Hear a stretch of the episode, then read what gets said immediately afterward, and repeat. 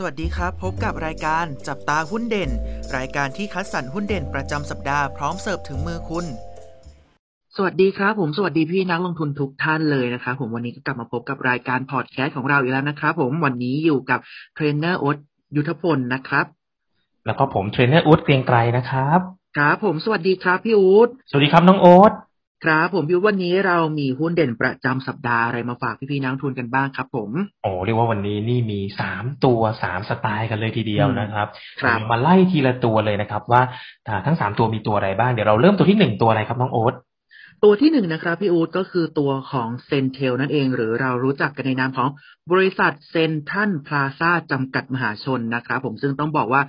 CENTEL ตัวนี้นะครับ อยู่ในตัวของธุรกิจของการบริการนะครับ อยู่ในกลุ่มของท่องเที่ยวและสันทนาการ ซึ่งต้องบอกว่าตัวของ CENTEL ตัวนี้นะครับ ผมจะแบ่งธุรกิจด้วยกันเนี่ย แบ่งตัวเองออกมาด้วยกันสองลักษณะนะครับผมลักษณะแรกคือธุรกิจโรงแรมภายในประเทศและต่างประเทศนะครับ ซึ่ง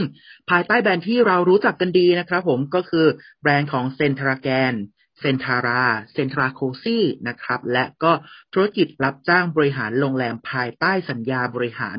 การโรงแรมนะครับ ต้องบอกว่าตัวเนี้ยเป็นส่วนที่หนึ่งนะครับพี่อู๋แต่ว่าส่วนที่สองของเขาเองเนี่ยก็ดังไม่แพ้กันเลยนะเราจะคุ้นหูกันในเรื่องของธุรกิจอาหารจานด่วนภายในประเทศไทยนะครับผมต้องบอกว่าแบรนด์ต่างๆของเขาเนี่ยมีกันคุ้นหูนะ ต้องบอกว่าตัวของ The Torres นะครับ อร่อยดีสุกี้เฮาส์และแฟรนไชส์ได้แก่ตัวของ Mr. Donut KFC Anti Ann Pepper Lunch นะครับผม Cold Stone Creamery นะครับผมชาบูตง โยชิโนยะนะครับโอโตยะ เทนยะ และพัสยะนะครับผมและก็ต้องบอกว่าสาขาเหล่านี้นะครับผมมีกระจายอยู่ทั่วประเทศกันเลยทีเดียว อันนี้นี่คือฟังแล้วหิวเลยใช่ไหมน้องโอ๊ตนิดนึงเลยครับพี่อู๋อาหารหลากหลายมากๆ คุ้นหูกันเยอะเลยนะครับอืมเอ่อ ในส่วนของมุมมองที่นักวิเคราะห์เนี่ยมีให้กับเซนเทลเนี่ยต้องบอกอย่างอย่างที่น้องโอ๊ตบอกไปนะครับ คือเซนเทลเนี่ยมีธุรกิจหลักเนี่ยคือเป็นธุรกิจโรงแรมนะครับ แล้วก็มีอีกธุรกิจหนึ่งนะก็เป็นธุรกิจอาหารอย่างที่น้องโอ๊ตบอกไปนะครับ ต้องบอกนี้ครับว่าในปีที่แล้วนะฮะในไตรมาสที่สี่เนี่ยเซนเทลเนี่ยพลิกกลับมามีกำไรได้แล้วนะ เพราะฉะนั้นในปีที่แล้วเนี่ยนะครับ ก็คือในไตรมาสที่สี่มีกำไรแต่ทั้งปีนะครับ ยังถือว่าขาดทุนเนี่ยราวๆหนึ่งพันเจ็ดร้อยล้านนะครับ แต่อย่างไรก็ตามนะครับในปีนี้นะครับ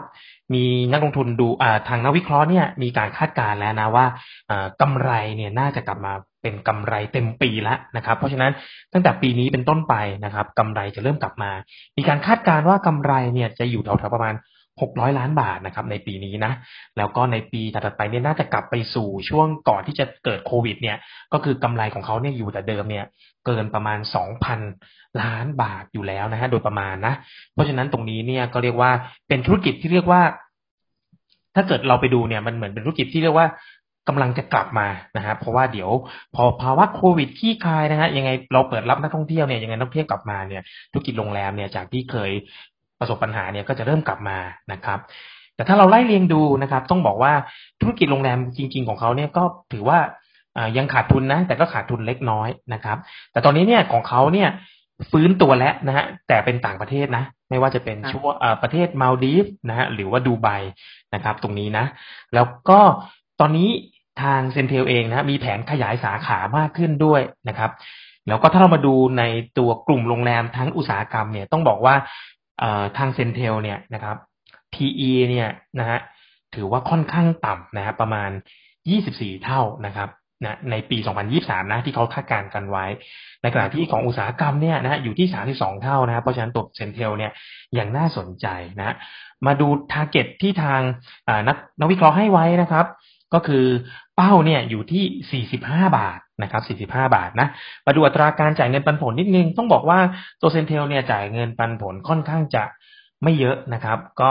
อ่าไม่เกินสองเปอร์เซ็นตนะครับ ส่วนใหญ่ครับที่จ่ายกันก็น่าจะอยู่ประมาณอ่าศูนย์จุดห้าถึงประมาณก่อนเกือบเกือบสองเปอร์เซ็นเท่านั้นเอง อันนี้ตัวแรกนะฮะ เรามาดูตัวที่สองฮะ ตัวที่สองตัวอะไรครับน้องโอ๊ต ตัวที่สองนะครับผมจะชื่ออยู่ว่าตัวของ BDMS นั่นเอง หรือเราจะรู้จักกันในนามของโรงพยาบาลกรุงเทพดุสิตเวชการจำกัดมหาชนนะครับผมต้องบอกว่าตัวของ BDMS ตัวนี้เนี่ยจะอยู่ภายใต้ของนายแพทย์ประเสริฐประสาททองโอสถนะครับ ก็ต้องบอกว่าอยู่ในหมวดของบริการอีกเช่นเคย แต่ว่าจะอยู่ในกลุ่มของการแพทย์นั่นเองนะครับ ซึ่งต้องบอกว่าในหมวดของ ตัวของโรงพยาบาลนะคะ ผมเราจะรู้จักภายใต้ ชื่อโรงพยาบาล 6 กลุ่มด้วยกันเลยนะครับ ต้องบอกว่าเป็นโรงพยาบาลเอกชนขนาดใหญ่ของประเทศนะครับ โดยมีโรงพยาบาลในเครือในประเทศไทยและกัมพูชา ซึ่ง 6 กลุ่มนี้นะครับ จะแบ่งออกเป็นโรงพยาบาลกรุงเทพนะครับ โรงพยาบาลสมิติเวชโรงพยาบาล BNH นะครับ โรงพยาบาลพญาไทโรงพยาบาลเปาโล และโรงพยาบาลรอยัลนะครับ ผมพี่อู๊ดแล้วก็ต้องบอกว่าในกลุ่มของโรงพยาบาลตรงนี้เนี่ย เขาได้มีการแบ่งกลุ่มลูกค้าต่างชาติเข้ามาด้วยนะครับผมมีการรองรับนักลงทุนต่างชาติที่มาเป็นลูกค้าของเขา แล้วก็มีการจัดตั้งเฉพาะกลุ่มให้ด้วย และนอกเหนือจากนี้นะครับ ใน 6 กลุ่มโรงพยาบาลนี้เนี่ยเขาได้มีแพทย์เฉพาะทางด้วยครับ ไม่ว่าจะเป็นเรื่องโรคต่างๆนะครับ โรคหัวใจโรคมะเร็งนะครับ โรคร้ายแรงเพื่อรองรับกลุ่มลูกค้าในเครือเดียวกันได้ด้วย นอกจากนี้อีกแล้วนะครับ ตอนนี้ครับผมยังมีศูนย์ที่เราเรียกกันว่า BDMH Wellness Clinic ด้วยนะครับ ซึ่งต้องบอกว่าตัวนี้เนี่ยจะเป็นการเขาบอกว่าเป็นกุญแจสำคัญที่ทำให้มีสุขภาพดีเริ่มต้นนะคะโดยการดูแลป้องกันและฟื้นฟูสุขภาพ ก่อนที่จะเกิดการเจ็บป่วยด้วยนะครับพี่อู๊ดอ่า ซึ่งต้องบอกว่าตัวนี้เนี่ยสู้เป็นการบอกว่าสู้กับโรคที่เกี่ยวเนื่องกับวัยนะครับ และการใช้ชีวิตความเครียดต่างๆ นะโดยที่เขาบอกว่าผู้รับบริการของเขาเนี่ยทุกคนจะได้รับการประเมินสุขภาพอย่างครบถ้วน เพื่อใช้เวลาในการวางแผนรักษาร่วมกัน นี่นะครับ ก็เป็นอีกหนึ่งธุรกิจใหม่ของเขาเนาะเราอาจจะยังไม่เคยได้ คุ้นหูคุ้นตากันนะครับ และนอกจากนี้เนี่ยยังมีเรื่องของการธุรกิจที่ให้การสนับสนุนทางด้านการแพทย์นะครับ ธุรกิจห้องปฏิบัติการทางการแพทย์ ธุรกิจผลิตยา และก็ธุรกิจผลิตน้ำเกลือด้วยนะครับต้องบอกว่า BDMS เนี่ยนะครับเขาทำกำไรได้ดีนะครับ แล้วก็ต้องบอกว่าถ้าใครเคยฟังหรือติดตามเนี่ยพอดแคสต์ของเรามาเรื่อยๆเนี่ยนะครับหุ้นกลุ่มโรงพยาบาลนะครับ ก็จริงๆเราแนะนำไปหลายตัวนะครับ ก็ จะเรียกว่าไงล่ะนะครับ ได้รับอันนี้ส่งนะครับ ก็คือตั้งแต่ช่วงช่วงโควิดนะตรงนี้รายได้ก็เข้ามานะจากคนที่เข้าไปไปตรวจจากผู้ป่วยเนาะแม้กระทั่งตอนนี้เนี่ยโควิดต่างๆ เนี่ยก็จริง ๆ ตอนนี้คนเริ่มกลับมาใช้ชีวิตตามปกติมากขึ้นนะฮะแต่ก็ยังมีบางส่วนก็ยังเข้าไปตรวจอยู่นะครับ แล้วก็ต้องบอกว่าเอ่ออย่างปัจจุบันเองนะครับ ของทาง BDMS เองนะครับ ผู้ป่วยต่างชาติเนี่ย เริ่มกลับเข้ามาแล้วนะ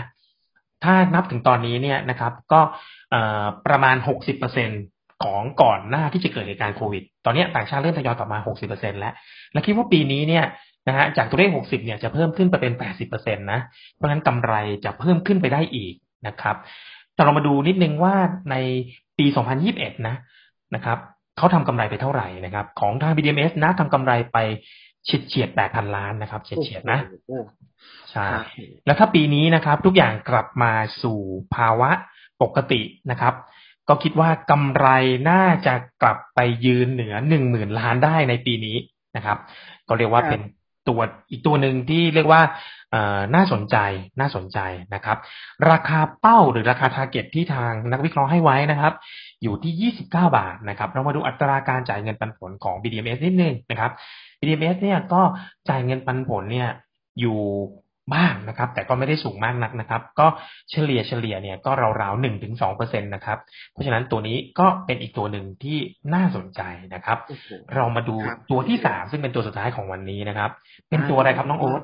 ตัวที่สามมีมีความน่าสนใจมากนะครับ ต้องบอกว่าพูดไปแล้วทุกคนต้องรู้จักกันเป็นอย่างดีเลยนะครับพี่อู๊ดตัวที่สามของเราวันนี้คือตัวของ BJC บริษัทเบอร์ลี่ยุคเกอร์จำกัดมหาชนนะครับผมอยู่ในกลุ่มของ service อีกแล้วพี่อู๊ดแหมวันนี้หุ้นทั้งสามตัวที่เป็นหน้า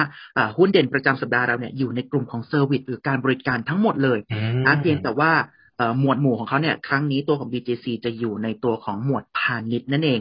นะครับกลุ่มพาณิชย์ขนาดนี้เนี่ยเราจะต้องพูดไม่ได้เลยนะโอ้พูดมาแค่นี้พี่อูต้องรู้จักแน่นอนนะครับ ตัวของกลุ่มของ Big C นั่นเองอ๋ออ่า Big C นะ Big C ครับผมนะครับผมซึ่งตัวของ BJC ตัวนี้นะครับเขาจะมีลักษณะการทำธุรกิจก็คือ ผลิตจำหน่ายสินค้าอุปโภคบริโภคที่ใช้ในชีวิตประจำวันนะครับ ซึ่งต้องบอกว่ามีฐานการผลิตทั้งในประเทศและต่างประเทศนะครับ ซึ่งเราก็มีเพื่อนบ้านนะครับ ผมที่มีอัตราการเติบโตทางเศรษฐกิจต่างๆ ที่ดูจะสูงขึ้นด้วยนะไม่ว่าจะเป็นในประเทศเวียดนาม กัมพูชา สปปลาวนะครับ มาเลเซียและพม่าด้วยกัน ซึ่งลักษณะของเขาเนี่ยจะแบ่งออกเป็นด้วยกัน 5 กลุ่มนะครับพี่วุฒิกลุ่มแรกคือ กลุ่มสินค้าและบริการทางการค้าปลีกสมัยใหม่ ซึ่งก็คือตัวของกลุ่มของ Big C นั่นเองนะครับ Big C Super Center Big C e s t a นะครับผมหรือว่ามินิบิ๊กซีต่างๆนะครับ แล้วก็กลุ่มที่สองนะครับ คือกลุ่มของกลุ่มสินค้าและบริการทางบรรจุภัณฑ์นะครับ ผมจะในเรื่องของการผลิตสินค้าในเรื่องของแก้วนะครับ อลูมิเนียมพลาสติกนะครับ แล้วก็กลุ่มที่สามเนี่ยโอ้โหต้องบอกว่า ไม่ได้แพ้กับตัวบิ๊กซีเลยนะครับพี่วุฒิเพราะว่ากลุ่มที่สามเขาคือ สินค้าและบริการทางอุปโภคบริโภคนั่นเองนะครับ ซึ่งต้องบอกว่ามันบอกแบ่งออกเป็นได้หลายหมวดหมู่มาก ๆนะครับผมตรงนี้เนี่ยจะมีทั้งในส่วนของสินค้าที่เป็นอยู่ในกลุ่มของขนมขบเคี้ยวนะครับ กลุ่มธุรกิจอาหารเนาะขนมขบเคี้ยวต่างเช่น ขนมทอดกรอบนะครับ เทสโต้ปาร์ตี้ แคมปัส โดโซนะครับผมแล้วก็มีเครื่องดื่มผลไม้ต่างๆ นมเปรี้ยวด้วยนะครับ อย่างเช่น พวกกลุ่มของนมพาสเจอร์ไรส์นะครับนี่ก็คือในเรื่องของอาหารเนาะแล้วก็ยังจะมีต่อด้วยนะครับ ในเรื่องของกลุ่มธุรกิจ เรื่องของเครื่องใช้ส่วนตัวและในครัวเรือนต่างๆ เช่น ครีมสบู่และครีมอาบน้ำนะครับไพรอดนกสะอาแพรอดพฤกษานกแก้วนะครับ สบู่สมุนไพร Parrot Herbal ด้วยนะครับ เครื่องใช้ในบ้านต่างก็จะได้แก่ตัวของกระดาษเช็ดชู่นะครับ z e n l o g Maxmo นะครับ เครื่องเขียนสำนักงานต่างๆ ที่เราจะรู้จักกันดีในเรื่องของแบรนด์ที่ชื่อว่า 3M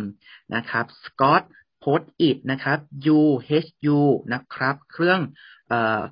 กลุ่มเครื่องเขียนและสีภายใต้ของ BIC และสุดท้ายนะครับ รวมไปถึงผลิตภัณฑ์สมุดและกระดาษภายใต้ยี่ห้อแบรนด์ที่ชื่อว่า Double A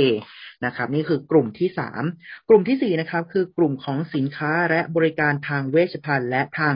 เทคนิคนะครับ ซึ่งกลุ่มนี้เนี่ยจะเหมารวมในเรื่องของสินค้าที่อยู่ในเรื่องของยานะครับ เครื่องสำอาง หรือว่าอาหารเสริมต่างๆ และก็ตัวของเครื่องมือทางการแพทย์ด้วยนะครับ กลุ่มที่5เนี่ยจะเป็นกลุ่มธุรกิจอื่น ๆนะครับ ที่ดำเนิน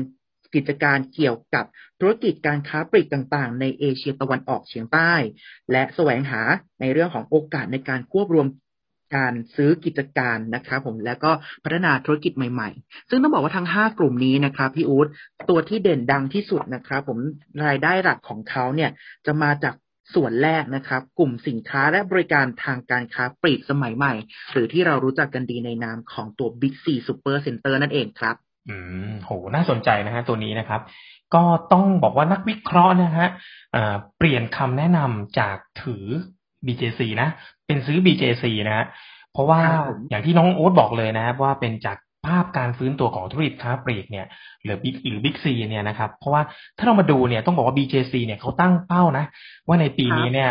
เขาจะมีการเติบโตของยอดขายเนี่ย อยู่ที่ประมาณ 13-15เปอร์เซ็นตนะ แต่ในตรงนั้นเนี่ยเขาคาดว่าจะเป็นของ BC อย่างเดียวเนี่ยจะเติบโตในระดับ 11ถึง13เปอร์เซ็นตนะฮะ ถามว่าถ้าตีออกมาแล้วนะว่าเป็นกำไรเนี่ยนะครับ มันจะเติบโตกี่เปอร์เซ็นต์นะฮะ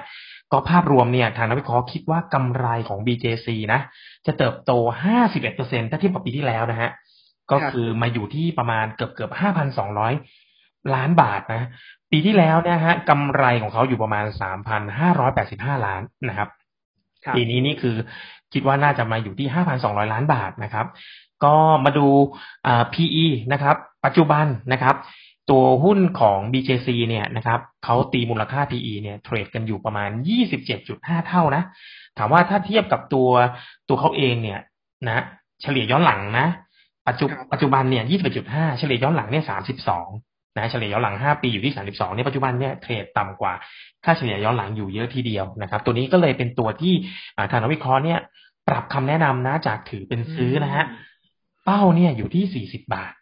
มาดูอัตราการจ่ายเงินปันผล ตัวเนี้ยอัตราการจ่ายเงินปันผลเนี่ยอยู่ระดับกลางๆนะ